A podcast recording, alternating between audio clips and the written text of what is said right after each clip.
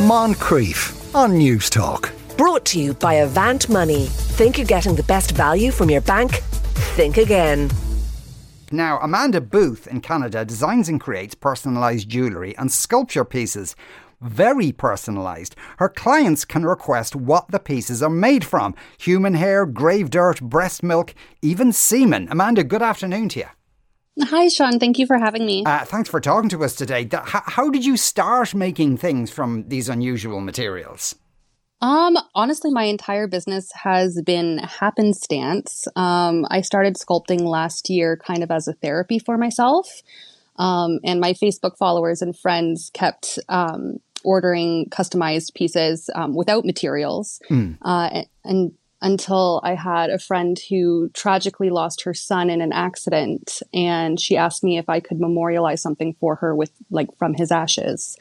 And then things just kind of went from there, I think. And with each new substance that a person would want included in it, did you have to figure out how you could do that? Oh, 100%. It's definitely been a journey of problem solving. Right after, or a few weeks after, I incorporated ashes into jewelry, I had a friend who was like, well, if you could include ashes, maybe you could do breast milk. So I had to do a bunch of research and experimenting.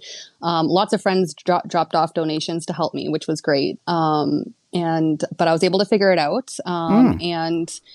The breast milk and the memorial pieces is what kind of launched my business last November, and it's been blowing up ever since. And so, what's the process for the say the breast milk that so you can get incorporated? Do you have to freeze it or powder it, or what do you do? Well, because I work with clay, I know a lot of other people who work with breast milk and make breast milk pieces, but they mainly use resin. But because I'm a clay artist, I had to figure out, because the only real way to really incorporate it into the clay is to have it powdered. So I have a little trade secret and a little concoction that I use that I mix it with, and then it dries out, and then I'm able to powder it from there. And that expertise with the breast milk, did that carry over onto semen then? Yeah, it's the exact same process, and it actually worked perfectly. I was really surprised that it was so easy to transition into, but pleasantly surprised. Yes. Now, you can, I suppose, for some of these things, you know, obviously with the ashes, there's an obvious message there. For the breast milk, I assume maybe it's to do with kids and the like. Semen, is that sort of more an erotic thing for people?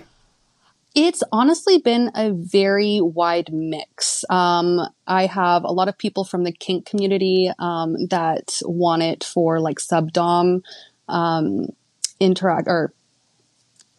pieces for that. I have women who are getting their husband's vasectomy presents with this. So they're dropping off, or they're getting their sample to me before their vasectomy.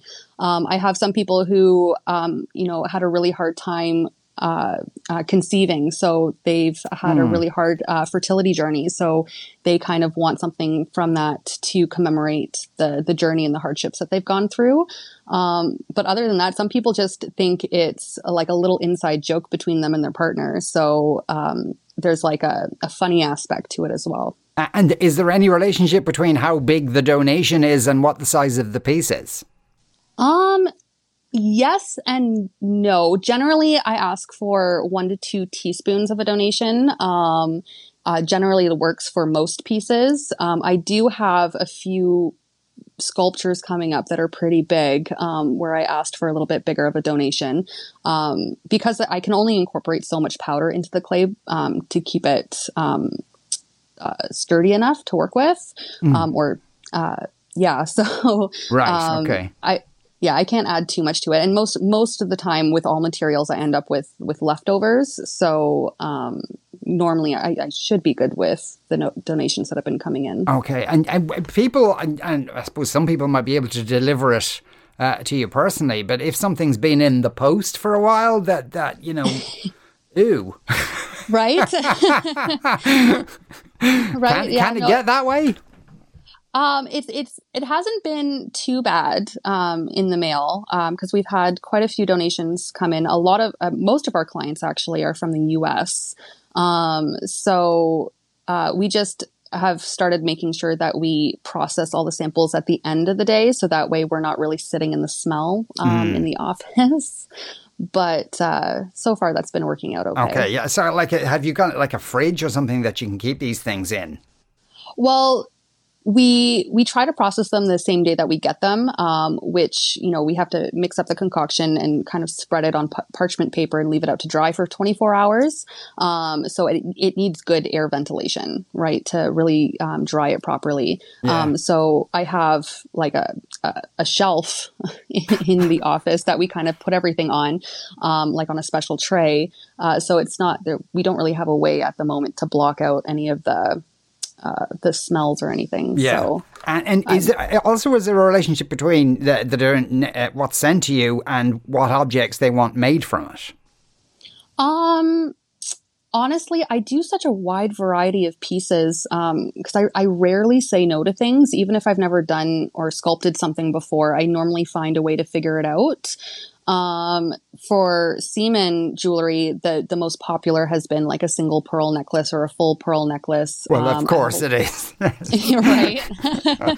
I have a lot of couples who are actually getting like engagement rings or rings for their partners as well, because we also take female donations as well, not just male donations samples. Mm-hmm. So yeah, I had a client request it, and I'm like, well, if you can get it to me, and you can get the amount that I need, then why not? So yeah, that's so interesting. Now, like, and obviously this is, you know, especially on social media, you've kind of. It's kind of blown up for you because of this. You do, you know, non-jizz related items as well. That I take it you're a normal sculptor too. Tons. Actually, the biggest project that I've done, and more recently, I made an entire chessboard, customized chessboard by hand. So I sculpted side panels. It was a Harry Potter theme that my client wanted. So I sculpted scenery from the books all around the board, and I handmade the top of the board, and every single chess piece was an individual character. Wow! That I sculpted, so that had no materials incorporated. That was just clay work. So. Yeah, and you said earlier on you started doing this as a kind of a form of therapy. Did you have a previous job before you did any of this stuff? I did an online makeup business. Before this, so I could stay home with the kids, and before that, I'd been in retail and management. Okay, but so you self-taught essentially doing all this stuff. Yeah.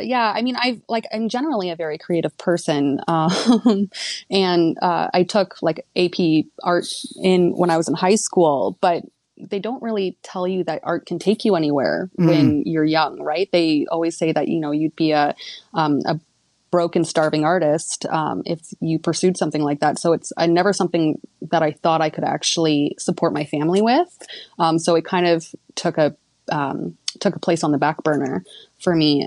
And so when I really needed to find something for myself to really express myself and pour my heart into, art and sculpting was an obvious go-to for me. Well, good for you, and keep up the good work. And thanks very much for speaking with us today. That was Amanda Booth there. You can find her online, but if you put in Trinkets by Amanda Booth.